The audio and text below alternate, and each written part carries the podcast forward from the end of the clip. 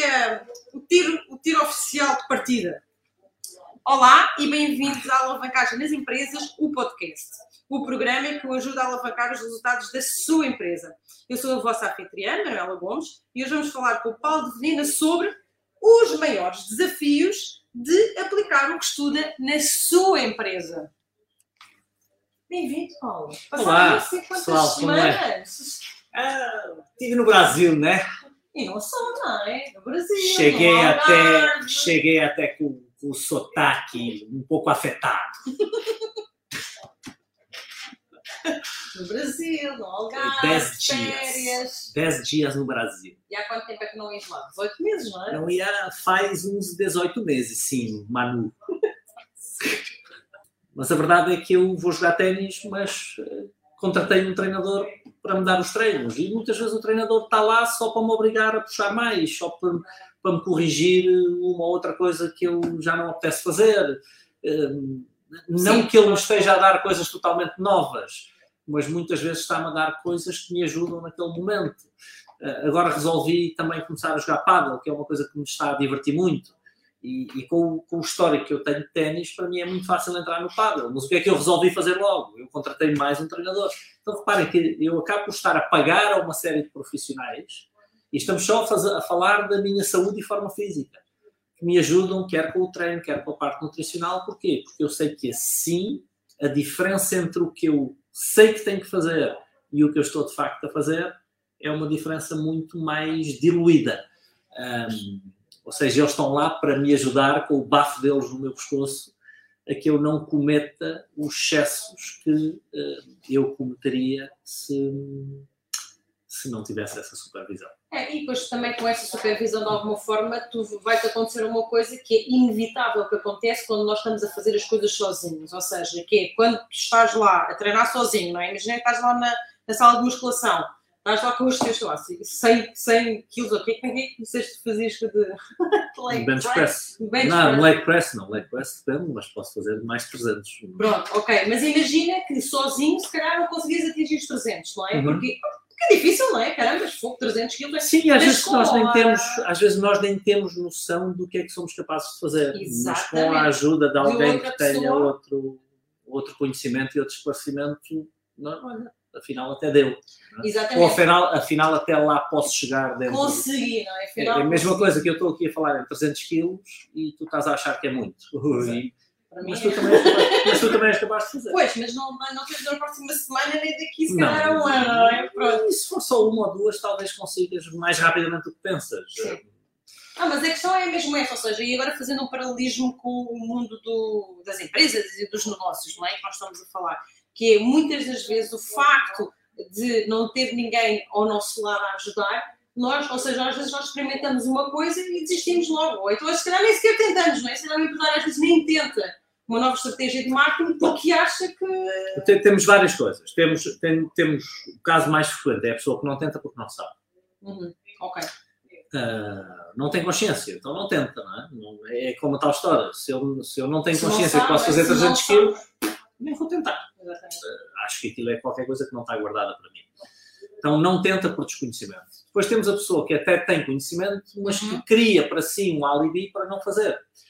Ah, Eu, eu quando dou cursos, eu muitas vezes chamo a atenção para isso, que é, eu tenho a certeza que durante estes dois dias ou estes três dias vocês tomaram aqui um monte de notas Uhum, de coisas que vocês acham que são boas ideias e que vão implementar na empresa talvez tenham 30 boas ideias no final de dois dias. Ahm, talvez tenham mais do que 30. Ahm, mas terminou o curso, mete-se o fim de semana. Na segunda-feira, quando chegam ao escritório e vão olhar para as 30 ideias, eu garanto que quase metade já não parece tão boa ideia como pareceu na altura em que, em que nós a ouvimos. Eh, Ou seja, o nosso cérebro começa a construir uma série de alibis, de Desculpas, argumentos, de justificações, explicando a nós próprios porque é que aquilo, no nosso caso concreto, não vai ter tanto impacto. E, portanto, talvez nos sobre um pouco mais de metade, 60% das ideias numa primeira fase. E a verdade é que depois temos 60% das ideias, mas aquelas que vamos aplicar de facto, talvez sejam 10% desses 60%. Ou seja, a verdade é que nós desistimos da maior parte das coisas antes de sequer as tentar. É um dos, dos, grandes desafios do ser humano. Aliás, o Brian Tracy falava nisso. Em média, o número de vezes que nós tentamos uma coisa um, até ela resultar é menos de zero. Ou seja, nós desistimos da maior parte das ideias antes sequer de tentar a primeira vez. E porquê que isso acontece? Exatamente porque é, um, é, é uma fuga do cérebro para, para, a zona de conforto. Tentar uma coisa nova é sempre alguma coisa que nos traz desconforto. Uhum. Tentar fazer alguma coisa que eu nunca fiz é sempre alguma coisa que me traz algum receio ou de eu não ser capaz, ou de não sair bem, ou, ou de eu ser obrigado a hábitos diferentes daqueles que eu tenho. É? E zona de conforto o que é? É eu não querer hábitos diferentes, é eu querer uhum. fazer a manutenção dos meus hábitos, da minha maneira de pensar. Então, tudo que é tentar uma coisa nova tira-me da zona de conforto. Um, e, e, e, nós construímos um alibi para não sair da zona de conforto. É natural. Por exemplo, eu, eu no sábado fui fazer mergulho com, com garrafa, ah, com sim, sim, exatamente. Foi a tua primeira vez? Não, não foi a minha primeira ah, vez. Foi a minha segunda vez, mas a primeira tinha sido há 18 anos. E, e, mais uma vez posso precisar que o meu filho tinha acabado de nascer. Lembro-me perfeitamente, estava num hotel na Madeira, o Gonçalo era bebê com, com, com três meses e, e, tive a experiência de mergulhei na piscina e depois mergulhei no mar. Uh, mas, não, mas fiz isso de, dessa vez e, e, nunca mais tinha feito. O, meu à vontade desta vez foi melhor do que daquela vez. Porque eu, já, eu já havia aqui uma memória qualquer, embora estivesse lá muito apagada, mas havia aqui uma memória qualquer que aquilo não era nenhum drama, era só manter a respiração alinhada, relaxar e tudo correria bem. Uh, na verdade é que eu acabei por fazer dois mergulhos, ali é mais ou menos o normal, faz um mergulho, almoça-se, faz um mergulho à tarde. Um, e, e, o primeiro mergulho foi muito mais desconfortável do que o segundo mergulho. Uhum. O, o, primeiro mergulho eu estava ali a tentar aproveitar um bocadinho, mas a minha grande preocupação é quando é que eu voltava para cima. Ou e seja, quanto tempo é que demorou? Nem, nem tenho muito bem ideia, talvez tenha sido 20, 30 minutos, okay. não, não, não, não sei. Uh, mas. Estavas mesmo preocupado que é, No meu primeiro mergulho, a minha preocupação é quando é que eu volto à minha zona de conforto. Okay. Quando é que isto termina? Quando é que eu volto à minha hum. zona de conforto? Um, e aliás, houve um momento até que comecei a sentir-me cansado e pedi para ir para cima. Uh, estava a cometer um erro que não devia cometer, uh, depois corrigiram-me o erro, voltei para baixo sem problema nenhum. Um, no segundo mergulho, já não. A minha preocupação já não era voltar para cima. Já estavas a desfrutar. A, então. a minha preocupação foi desfrutar uhum. do, do, mergulho, ou seja, estar no meio dos cardumes, dos peixes. É tão giro. E viste, viste assim coisas. Mas há imensos peixes, cardumes de sardo. Mas onde é que fizeste isso? Uh, nas berlengas. Ah, que bom! Eles sabem onde nos levam a mergulhar, obviamente sim, onde há rochas há peixes e nós mergulhamos ali no meio das rochas das berlengas e, e, é, e, é, incrível andar ali no meio de um cardume de sargos, ver as douradas ali à nossa volta, polvo, chocos uh, e, e, peixes que eu nem conheço. Não são peixes de comer, são comer.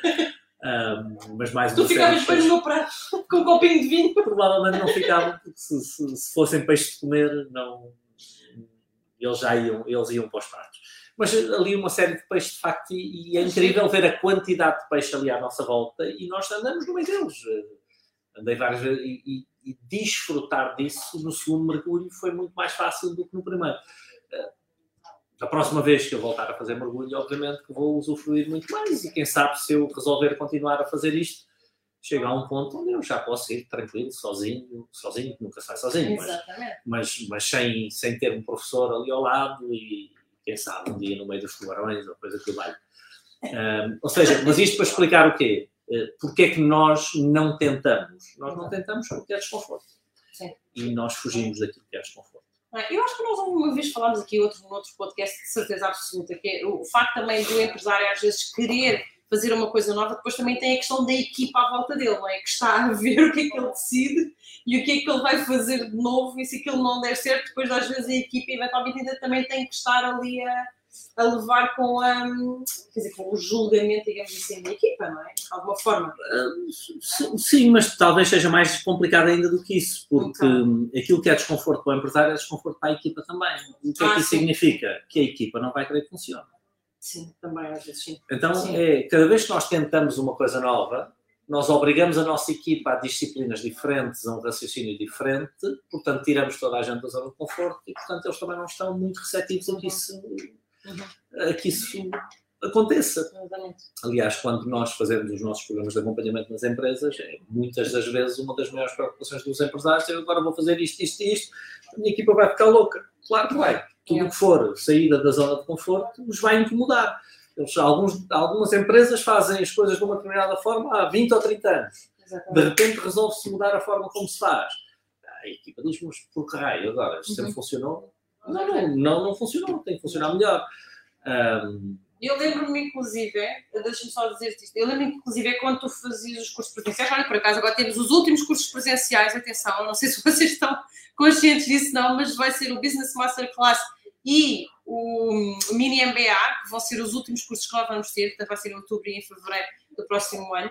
Um, paulovilhena.com estão lá os, as informações dos cursos, uh, em que vai ser a despedida do Paulo dos palcos, efetivamente. Aposentadoria definitiva. Exatamente. Palcos. Mas é engraçado. Estou bem. O que, eu, o que eu me lembro perfeitamente era às vezes empresários que eles primeiro faziam o curso e depois, passado alguns meses, apareciam eles com a equipa e era muito interessante ver, e eles próprios nos diziam isso, que um, o facto de depois as pessoas até já usavam as mesmas expressões, não é? Que na altura, não é? Que eram acima abaixo da linha, a responsabilidade, enfim, aquelas coisas todas. Então era muito interessante um, isto. É, eu, eu, eu achava, achava engraçado quando, quando tinha empresários que faziam isso, porque basicamente eles estavam a ver se era eu que convencia a equipa, já que eles não conseguiam. Não conseguiam. Uh, e, e, várias vezes aconteceu. Uh, eu ser odiado pelas equipas exatamente porque fazia alguma pressão para se mudarem algumas coisas no status quo das empresas. E, e portanto, é, é, é, natural. É natural que as coisas assim funcionem, hum, porque o ser humano tem, de facto, esta, esta tendência brutal para a zona de conforto. conforto claro. Mas também, é verdade seja dita, que também é uma coisa tudo isto que nós estamos a falar são coisas que demoram tempo, não é? Quer dizer, isto não é propriamente de um dia para o outro. Que chega lá e empresário, ah, então hoje, era como estavas a dizer há bocado, não é?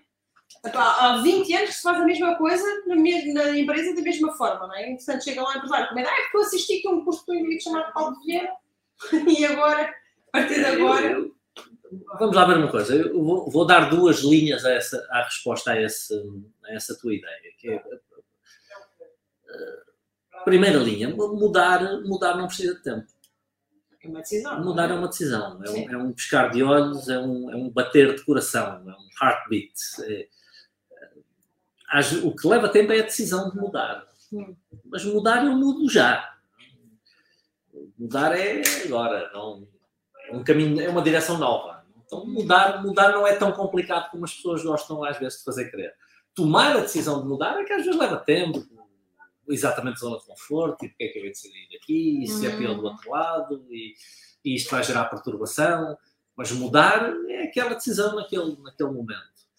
Depois a, a, o que vem a seguir é persistir na mudança. É? Uhum. É persistir na mudança, é ficar na mudança. É? Ah, vai ser o meu desafio depois do final do ano. Não, é?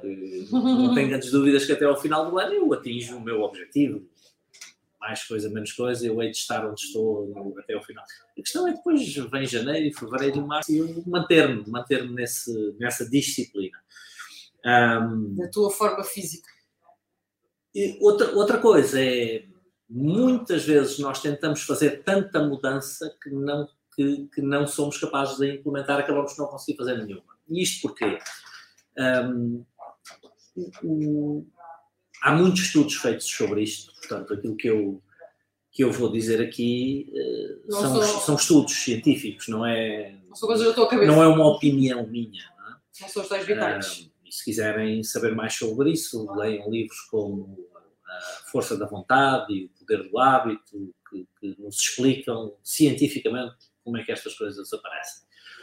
Um, a nossa vontade, a nossa disciplina uh, depende do nível de glicose no cérebro e, e, e funciona quase como um músculo, ou seja, cansa-se, mas também uh,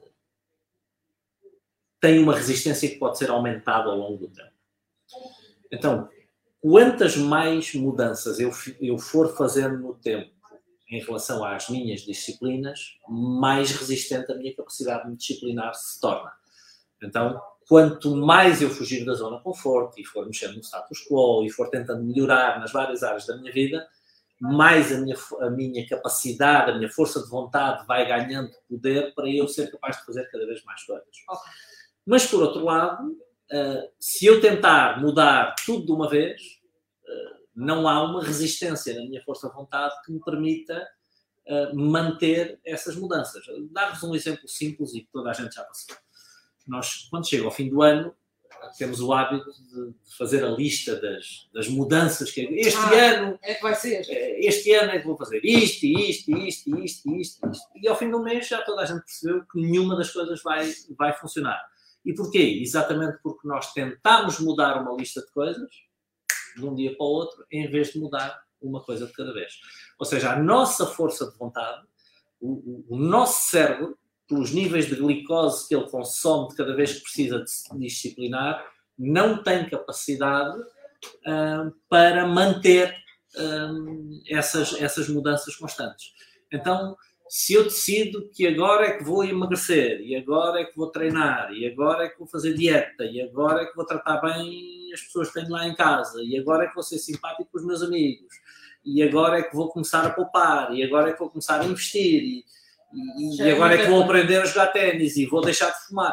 Quer dizer, faço uma lista de 10 coisas que este ano é que é, não vou conseguir fazer nenhuma. Porquê? Porque o meu cérebro vai ter que resistir à tentação da zona de conforto, que são os hábitos antigos, uhum, uhum. e a cada resistência que ele tem que fazer, ele consome um pouco mais de glicose, um pouco mais de glicose. E, e chega um momento em que ele já não consegue resistir mais. Um, Dar-vos um, até um exemplo que vocês já, já, já sentiram eventualmente, que é de manhã, o cérebro recompõe-se durante o descanso e durante uhum. a noite, eu sou muito, é muito mais fácil resistir às tentações do que no final do dia. Exato. A gente resiste de manhã, à tarde ainda se aguenta, quando chega ao dia cansado no final do dia, a gente faz os disparates todos. Então a gente já vai comer mal, já vai irritar-se com quem estiver lá em casa, já vai fumar Exatamente. 10 cigarros, já vai comer porcaria. A pessoa resistiu o dia todo, chega à noite e já não aguenta. Um, então, Pessoal, é preciso ter estas duas noções. Por um lado, é preciso uma disciplina e uma força de vontade grande para implementar hábitos novos na nossa vida, na nossa empresa, na nossa vida pessoal, seja no que for. Por outro lado, que é aquilo que eu explico quando dou os meus cursos, é escolham uma coisa de cada vez. Tá? Escolham um tema por trimestre. Eh, esse tema pode ser suportado com três a cinco ideias que estejam alinhadas com esse tema. Resolvam isso nesse trimestre Uh, no trimestre seguinte escolham outro tema, mais uma vez, três a cinco ideias que suportem, que estejam em linha com esse tema e implementem outro. Então, a cada trimestre implementem uma coisa nova, uh, não se ponham a fazer tudo ao mesmo tempo, porque não vai funcionar. Aquilo que acontece é que não vão conseguir fazer nada e vão desistir e vão dizer já experimentei e não dá. Exatamente. Que é às vezes isso que acontece. Aliás, muito frequentemente é isso que acontece. Então já estamos aqui a meio do nosso podcast. É a altura em que eu uh, relembro novamente a quem está a assistir no, em todas as redes sociais do momento, Facebook, LinkedIn, YouTube e Instagram, que podem mandar as vossas questões, está bem, para nós respondermos sobre este tema. Eu recordo que nós estamos a falar hoje são os maiores desafios de aplicar o que estuda na sua empresa, ok? Por exemplo, nós até agora tivemos a falar sobre a questão de um, experimentar, aliás, não é nem uma vez, é só experimenta menos de uma vez, uh, e a questão também de uh, que demora tempo, foi o que a Paula acabou agora também de responder. Uh, relembro também que as pessoas que estão a ouvir no Spotify, portanto isto vai estar a interferir também no Spotify, que enviem as suas questões ou dúvidas sobre qualquer um destes temas para info.paulodevilhena.com para então nós depois um, fazermos o nosso melhor para vos, vos respondermos. Também aproveito este pequeno momento para, se estão a gostar deste direto, uh, deste nosso podcast, que enviem, partilhem o perfil do Paulo Viana com empresários, amigos, colegas, conhecidos que vocês queiram eh, e que achem que faz todo sentido para esta pessoa ouvir o que nós falamos. Recordo que estes podcasts são à terça-feira, sempre, não é? O podcast Alavancagem das Empresas, mas ao longo da semana o Paulo está sempre, sempre, todos os dias, ao vivo nas nossas uh, plataformas e nas nossas redes sociais, para que sempre com o objetivo de passar as melhores informações, os melhores conteúdos, para que vocês consigam uh, melhorar os vossos resultados. Voltando então aqui ao tema, portanto, não sacanhem, não sacanhem, coloquem as vossas perguntas, uh, partilhem este, este podcast com todas as pessoas, coloquem aqui também, o, vocês, alguns já colocaram aqui um like, um coraçãozinho, estejam à vontade. Olha o Badel. Ok, então... E, nós vamos continuar com a nossa tema e a gente já vai então, responder às vossas perguntas, porque já vimos, já, já vimos aqui, a gente tem andando aqui a mandar um olho, a gente já viu que tem aqui algumas, ok? Então, muito obrigada a quem já participou, não se acanhem e participem mais, ok? E, uma, um dos outros grandes desafios um, que, tu, que tu consideras que um empresário poderá sentir, é para não te manipular novamente. Outro desafio é que tu achas, Paulo, que os, os empresários poderão também sentir um, para conseguir aplicar então aquilo que eles estudam na, na empresa deles? Acho que já falámos do, daquilo que me parecem os principais. Um, mais um desafio. Não sei, não sei se haverá assim mais alguma coisa. De repente, não me estou a lembrar assim de nada mais mais uh, desafiante. talvez, talvez eu pudesse falar de, da medição, ou seja, ah, isso é importante, uh, isso é muitas é vezes nós experimentamos as coisas e, e, nas empresas não nos habituamos a medir o resultado daquilo que nós experimentamos. Uhum. Um, então, ao não medir o resultado das minhas mudanças, das, das implementações novas que eu faço, eu ou desisto de implementações que podiam estar a ser boas porque não percebi ao não medir, não percebi o impacto que teve, ou mantenho implementações que não foram boas, porque mudei por mudar, mudei porque me senti melhor com isso, mas em rigor não encontrei uma forma de perceber se a medição trazia um resultado ou não. Então eu diria que se tivesse que escolher aqui mais uma coisa é a importância de medir, de medir o resultado. Desculpem mais uma vez usar o exemplo da minha dieta, um, mas, mas, acho que é daqueles exemplos mundanos que nos pode servir a todos. Que é, a primeira coisa que eu fiz eu sabia que ontem ia começar as minhas novas disciplinas, e a primeira coisa que eu fiz assim que me levantei de manhã foi medir-me todo. Ou seja, saltei para cima de uma daquelas balanças super poderosas que mede tudo e mais alguma coisa e tive a medir massa gorda, massa magra, peso, depois peguei numa fita métrica, medi centímetros à volta disto, aquilo e daquele outro Porquê? Porque eu implementei as mudanças ontem, tenho aqui um conjunto de disciplinas novas que estou a seguir um, e, e, quero ir monitorizando isto constantemente. E constantemente pode ser ao limite todos os dias. Mas na pior das hipóteses, todas as semanas eu quero ir controlar como é que o peso evoluiu, porque eu sei que nesta primeira semana eu não tenho dúvidas nenhumas que vou perder mais de 2 quilos já ficava todo contente, mas não vou perder 2 kg por semana nas próximas 5 semanas, senão em 5 semanas isto estava resolvido. Ou seja, isto, eu sei que isto vai ter avanços, eu sei que isto vai ter recuos, vai ter é semanas onde treinei como um condenado e, e, e, se calhar chego ao fim da semana e tenho mais 300 ou 400 gramas e vou ficar frustrado. E, ou seja, nós, nós sabemos, com a experiência que vamos tendo, depois sabemos como é que os resultados evoluem, mas a medição dá-nos muita informação importante sobre aquilo que precisamos de fazer. Ou seja, eu sei que há um momento em que o meu corpo se vai adaptar ao que eu estou a fazer Exatamente. e que vai parar de evoluir, sei vai que vou ter que lhe dar um choque todo. diferente. Esse choque pode ser um choque alimentar, pode ser um choque de treino, mudar as características do treino. Ou seja, eu sei que há coisas que eu vou ter que ir afinando ao longo do processo até atingir o resultado que eu procuro e desculpem mais uma vez o exemplo mundano, mas muitas vezes é mais fácil de entender. Numa empresa não, não, não deixa de ser exatamente igual. Eu, quando implemento qualquer tipo de mudança, eu tenho que entender quais são os indicadores que me vão dar uma leitura importante, um, eh, que, que, me aumenta a consciência em relação àquilo que eu estou a fazer.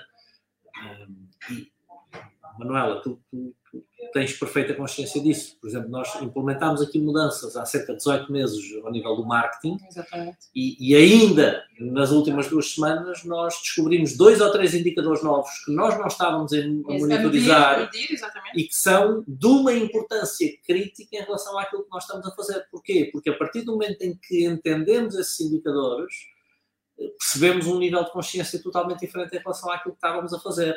E de repente temos aqui dois ou três indicadores que são que nós não estávamos a medir e que hoje são talvez os mais importantes de todos. Levámos um ano e meio a lá chegar. Porque é muito engraçado que às vezes eu falo da necessidade de medir e dos indicadores e as pessoas perguntam, então quais são os indicadores no meu caso? E, e a verdade é que eu posso sugerir três ou quatro. Uh, mas eu não garanto que sejam os melhores porque há uma parte das coisas que a gente vai medir que a gente só entende depois de estar a medir. É exatamente à medida que vamos cavando os números, que vamos entendendo melhor, que de repente, ai, se eu medir isto, eu nunca medi isto, e de repente medimos e dizemos, pô, está aqui uma peça de informação absolutamente crítica e que eu nunca tinha tido consciência. Mas eu nunca tinha chegado lá se eu não tenho medido outras coisas. Então é o aumento de consciência em relação àquilo que nós estamos a fazer vem dessa medição e a medição traz-nos necessidade de outra medição. E eu sei que o que estamos a medir hoje não é tudo o que vamos medir. Ou seja, daqui a um ano vai ser como, se vamos estar a medir talvez 20% mais indicadores do que estamos a medir agora. Talvez deixemos, aliás, já deixámos, já deixámos algumas das coisas que nós medíamos, nós percebemos com o tempo que não eram tão relevantes, pareciam relevantes na mas percebemos que não tinha uma correlação tão grande com o resultado que nós procuramos. E, então, esta história do controle de gestão é muito ir cavando, ir entendendo, ir percebendo e ir eh, procurando o que é que pode funcionar ainda melhor do que aquilo que nós estamos a fazer. E deixa-me até, eh, eu acho que é importante até este exemplo, este exemplo é ótimo, porque deixa-me até dar um bocadinho mais de contexto, porque isto tudo começou há 18 meses atrás, porque nós fomos aprender com um especialista não é, na área não é, do marketing, nós queremos aprender, aprendemos com ele, mas efetivamente foi, tal como tu disseste, não é, foi com a nossa experiência de aplicar o que nós aprendemos à nossa realidade, à realidade da empresa, que nós vamos conseguindo amadurecer ao longo do tempo, não é? E que de alguma forma nós conseguimos agora, neste momento, já chegar a estas conclusões mas sem estarmos a analisar os números, nunca lá conseguiríamos chegar, não é? E mais ainda, é que contratámos um monte de gente pelo caminho. Exatamente, é? exatamente. É? Mais, mais uma vez, pessoas, para vocês verem que até a nossa, a minha congruência, não? se eu contrato pessoas para me ajudarem na minha vida pessoal também, contratamos pessoas, não tem exatamente. Contratar especialistas para me ajudarem aqui na empresa, às vezes há uma área que nós estamos à procura de uma solução e mais vale trazer alguém que Sim. é expert nesse tipo Exato. de coisa e que nos cria aqui um atalho para nós irmos mais rápido. Um, e nos, nos, últimos 18 meses já contratámos aqui 7 ou 8 pessoas.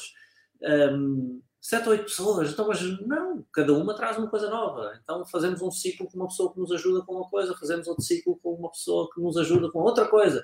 E, e, e à medida que vamos passando por todos estes especialistas, vamos construindo aqui a nossa própria consciência.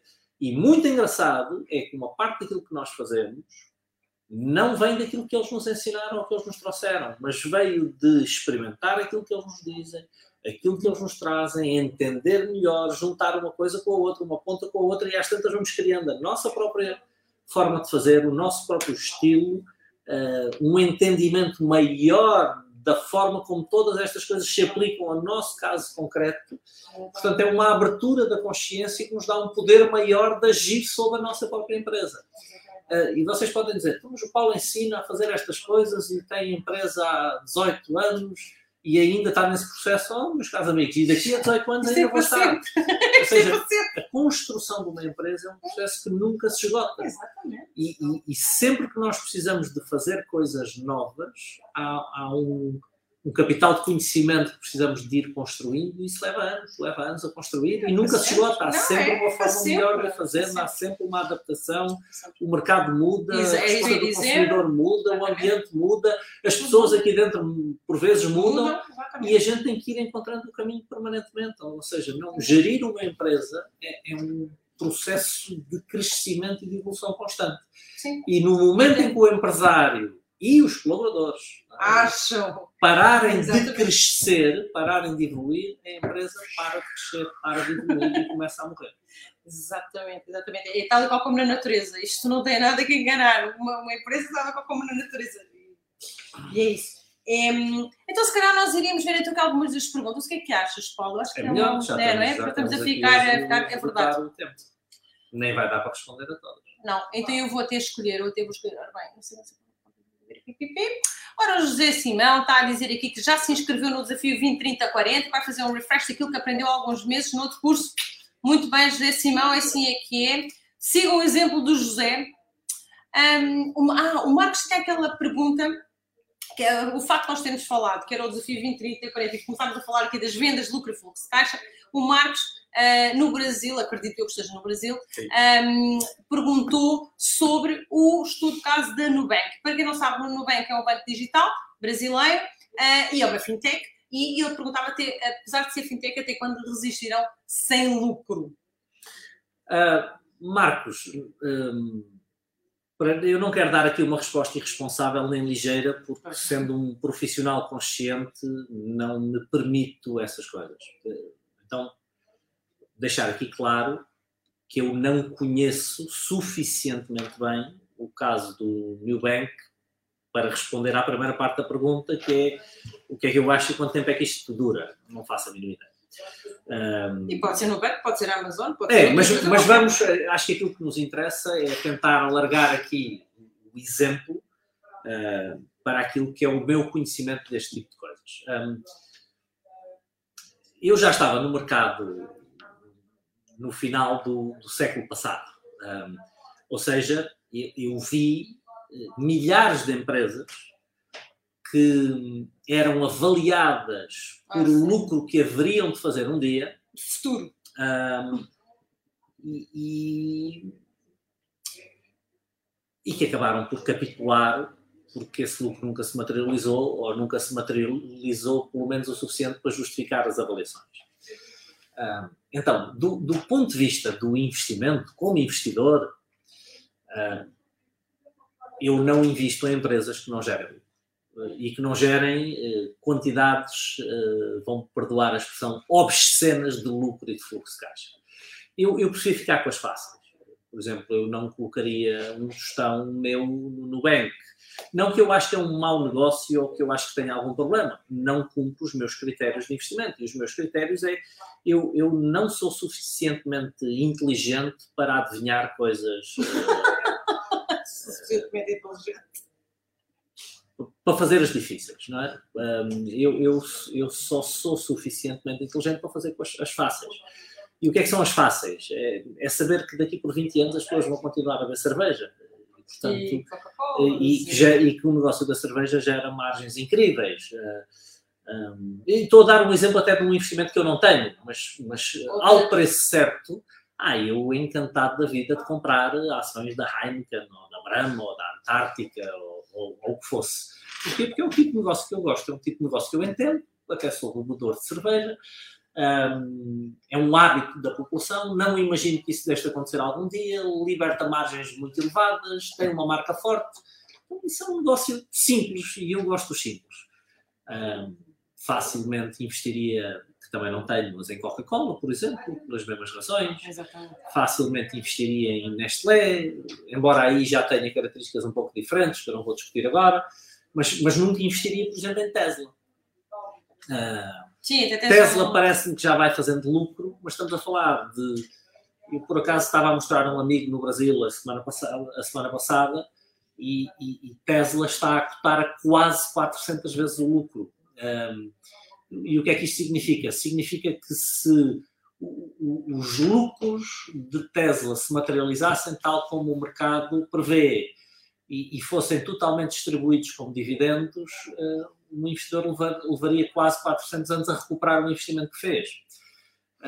Ou seja, a quantidade de cash flow, de lucro e de fluxo de caixa que Tesla gera hoje em dia, para mim, não justifica o investimento. Uh, não sei sequer se suporta uh, o investimento que eles próprios fazem no crescimento das vendas futuras. Um, trazendo isto para o nosso mundo das pequenas e médias empresas. Eu não sei quanto tempo eles vão durar, mas sei que uma das coisas que nós procuramos avaliar nas empresas é aquilo que eu chamo cash burn rate, ou numa tradução livre, o ritmo a que a empresa queima o dinheiro que tem disponível. Porque se a empresa não é lucrativa, se a empresa não gera um fluxo de caixa operacional suficiente, nós medimos em meses ou em anos quantos meses mais esta empresa vai aguentar a queimar dinheiro desta forma. Porque uhum. se ela continuar a queimar dinheiro, ela vai depender de dinheiro F, ou seja, de dinheiro das atividades de financiamento, de dinheiro que vem do mercado, para se manter viva. Eu, pessoalmente, não é uma situação em que eu gosto de estar, porque, porque sou conservador em relação a estas coisas. Ah, então, não, não, não faço ideia ah, quando, até quando o Nubank resistirá sem lucro.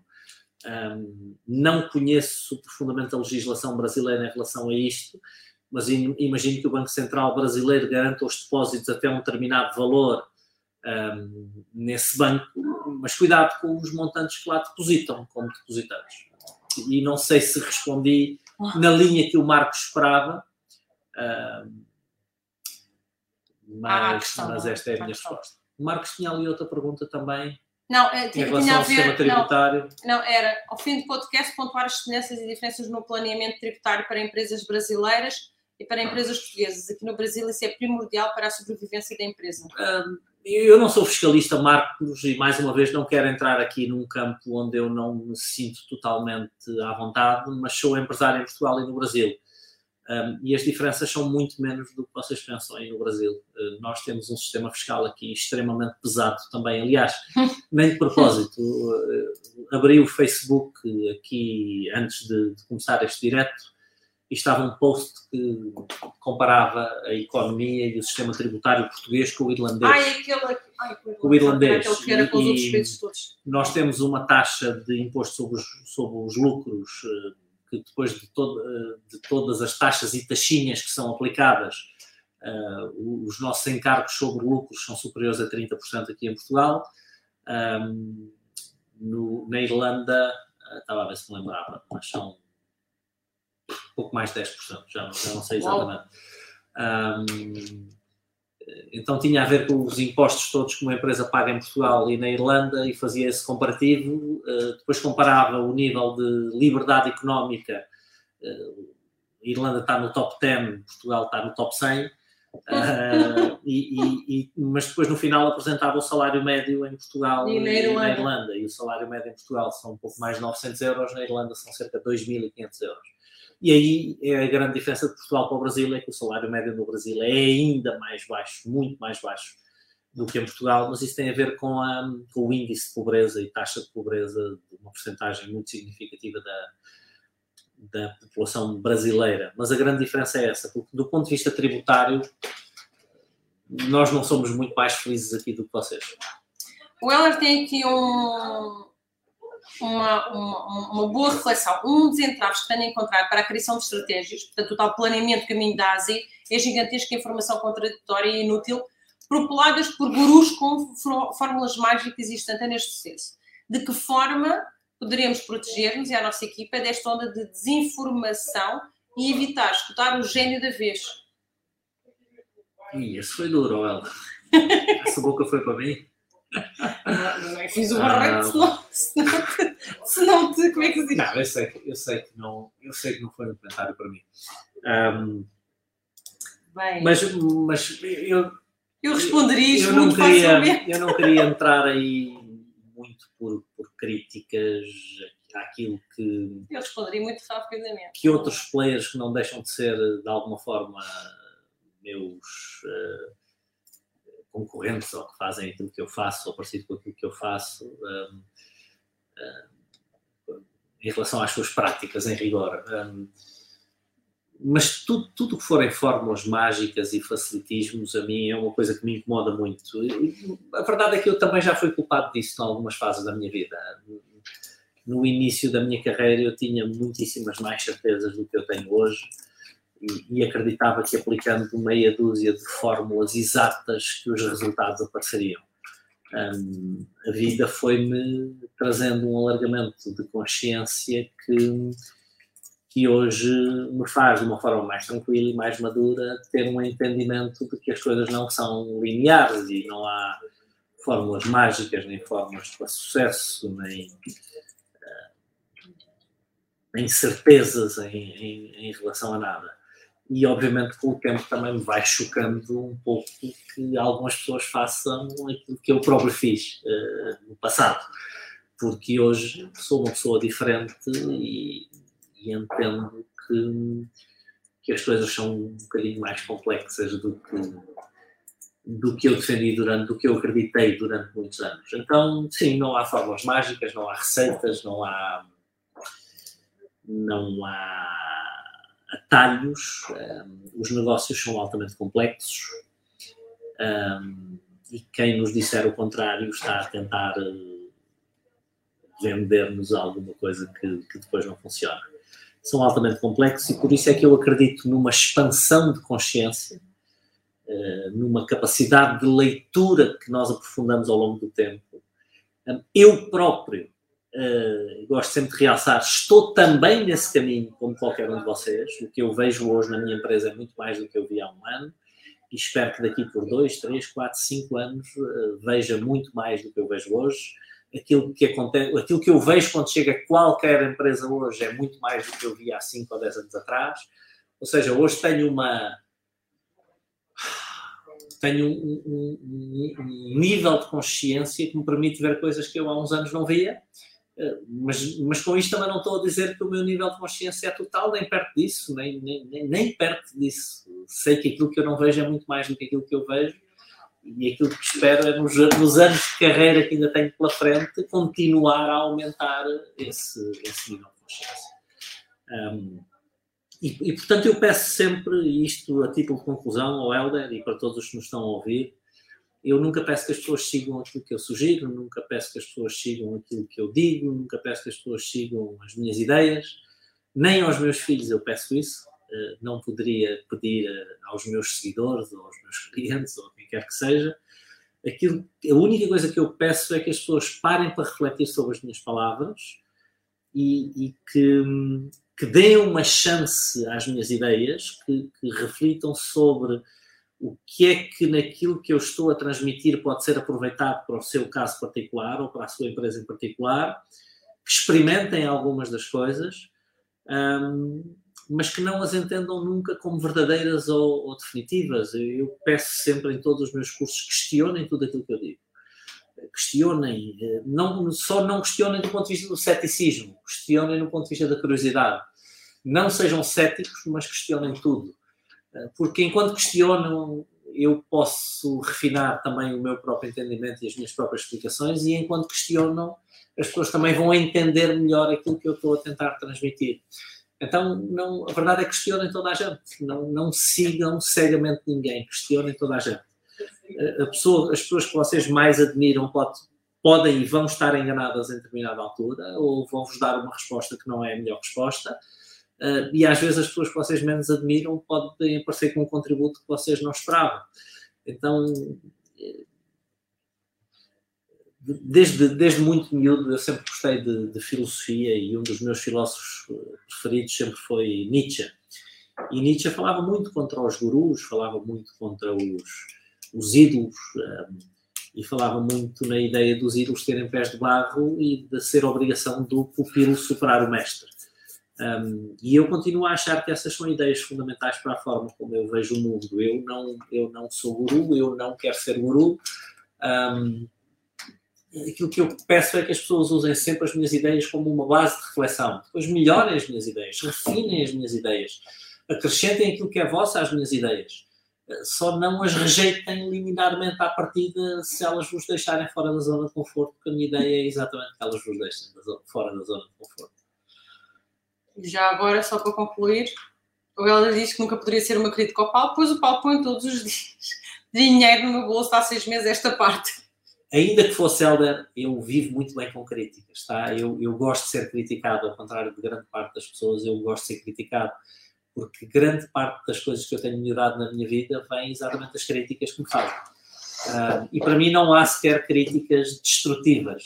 Toda, todas são boas, todas são legítimas. Um, então, mesmo que fosse uma crítica, eu agradeceria.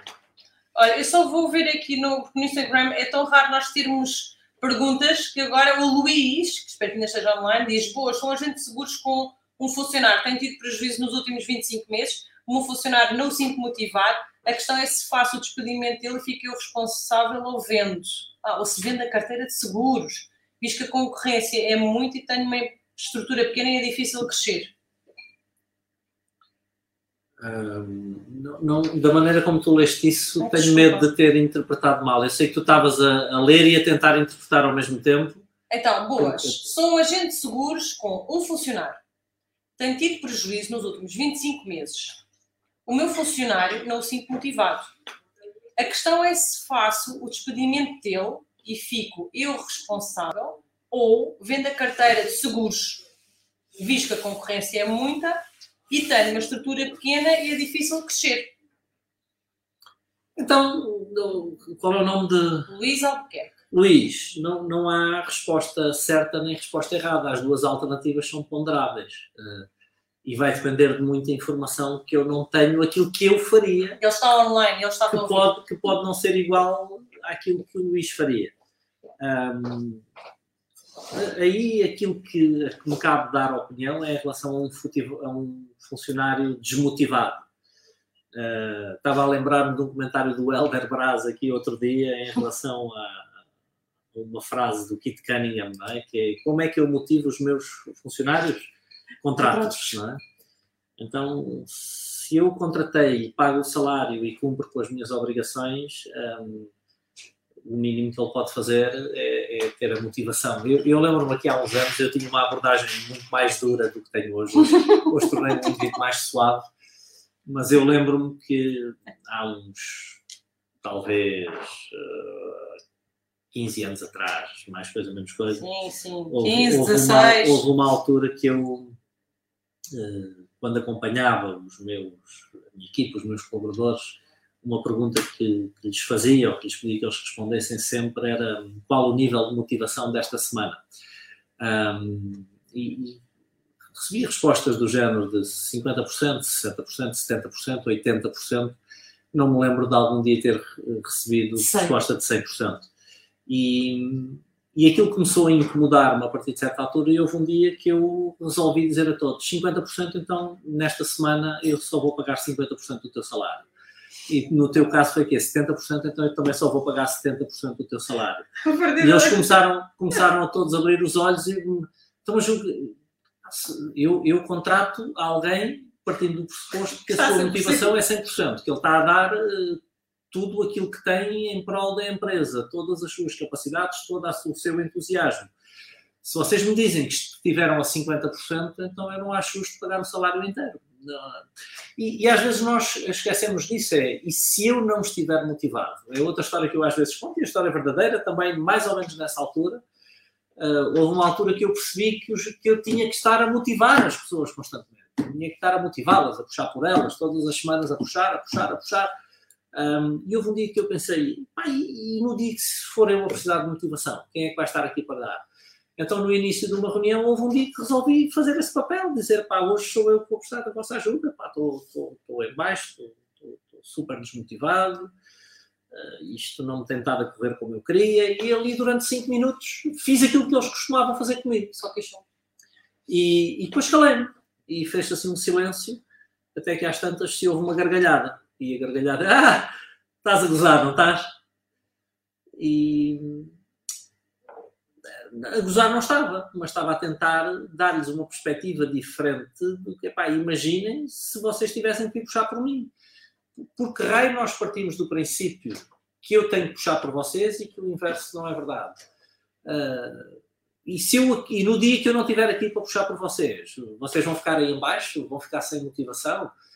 Então, acho que é o mínimo, se eu cobro o salário por inteiro, o mínimo é eu ter a minha motivação por inteiro. Um, então, um salário desmotivado talvez seja boa altura para ele procurar outra coisa onde se motive, porque se ele está desmotivado também não está feliz. e se ele não está feliz, então vamos ajudá-lo a procurar qualquer coisa melhor para ele fazer onde esteja mais motivado. Então, Luís, dependendo da dimensão da carteira, se é uma coisa que é gerível sozinho ou não. Uh, agora, uma carteira de seguros é uma carteira que nos paga comissões. Tenho que perceber também do lado dos custos o que é que eu tenho. Tenho um salário de um funcionário, ok, o que é que eu tenho mais? Tenho o meu salário, ok, o que é que eu tenho mais? Não sei se há um escritório, se não há um escritório, se, se o escritório pode ser grande demais ou não ser grande demais, gastamos muito em água, luz, se eu introduzo despesas pessoais na empresa, mas temos que perceber o que é que está a acontecer na gestão, se eu tenho prejuízo para os proveitos uh, serem menores do que, do que os custos. Agora, se dá prejuízo, não pode ficar como está. Ou, ou o Luís consegue equilibrar os custos e proveitos, ou a alternativa que tem, de facto, é vender a carteira de seguros. Muito bem, muito obrigada uh, pelas vossas perguntas. Tínhamos ainda aqui mais alguns comentários, mas infelizmente já não temos tempo para responder a todos. Ok? Então quero-vos agradecer novamente a vossa presença no nosso podcast Alavancagem nas Empresas. Um, todos os vossos comentários, as vossas partilhas, os vossos likes e, e, e tudo isso. Subscrevam os nossos canais, sigam-nos nas nossas redes sociais.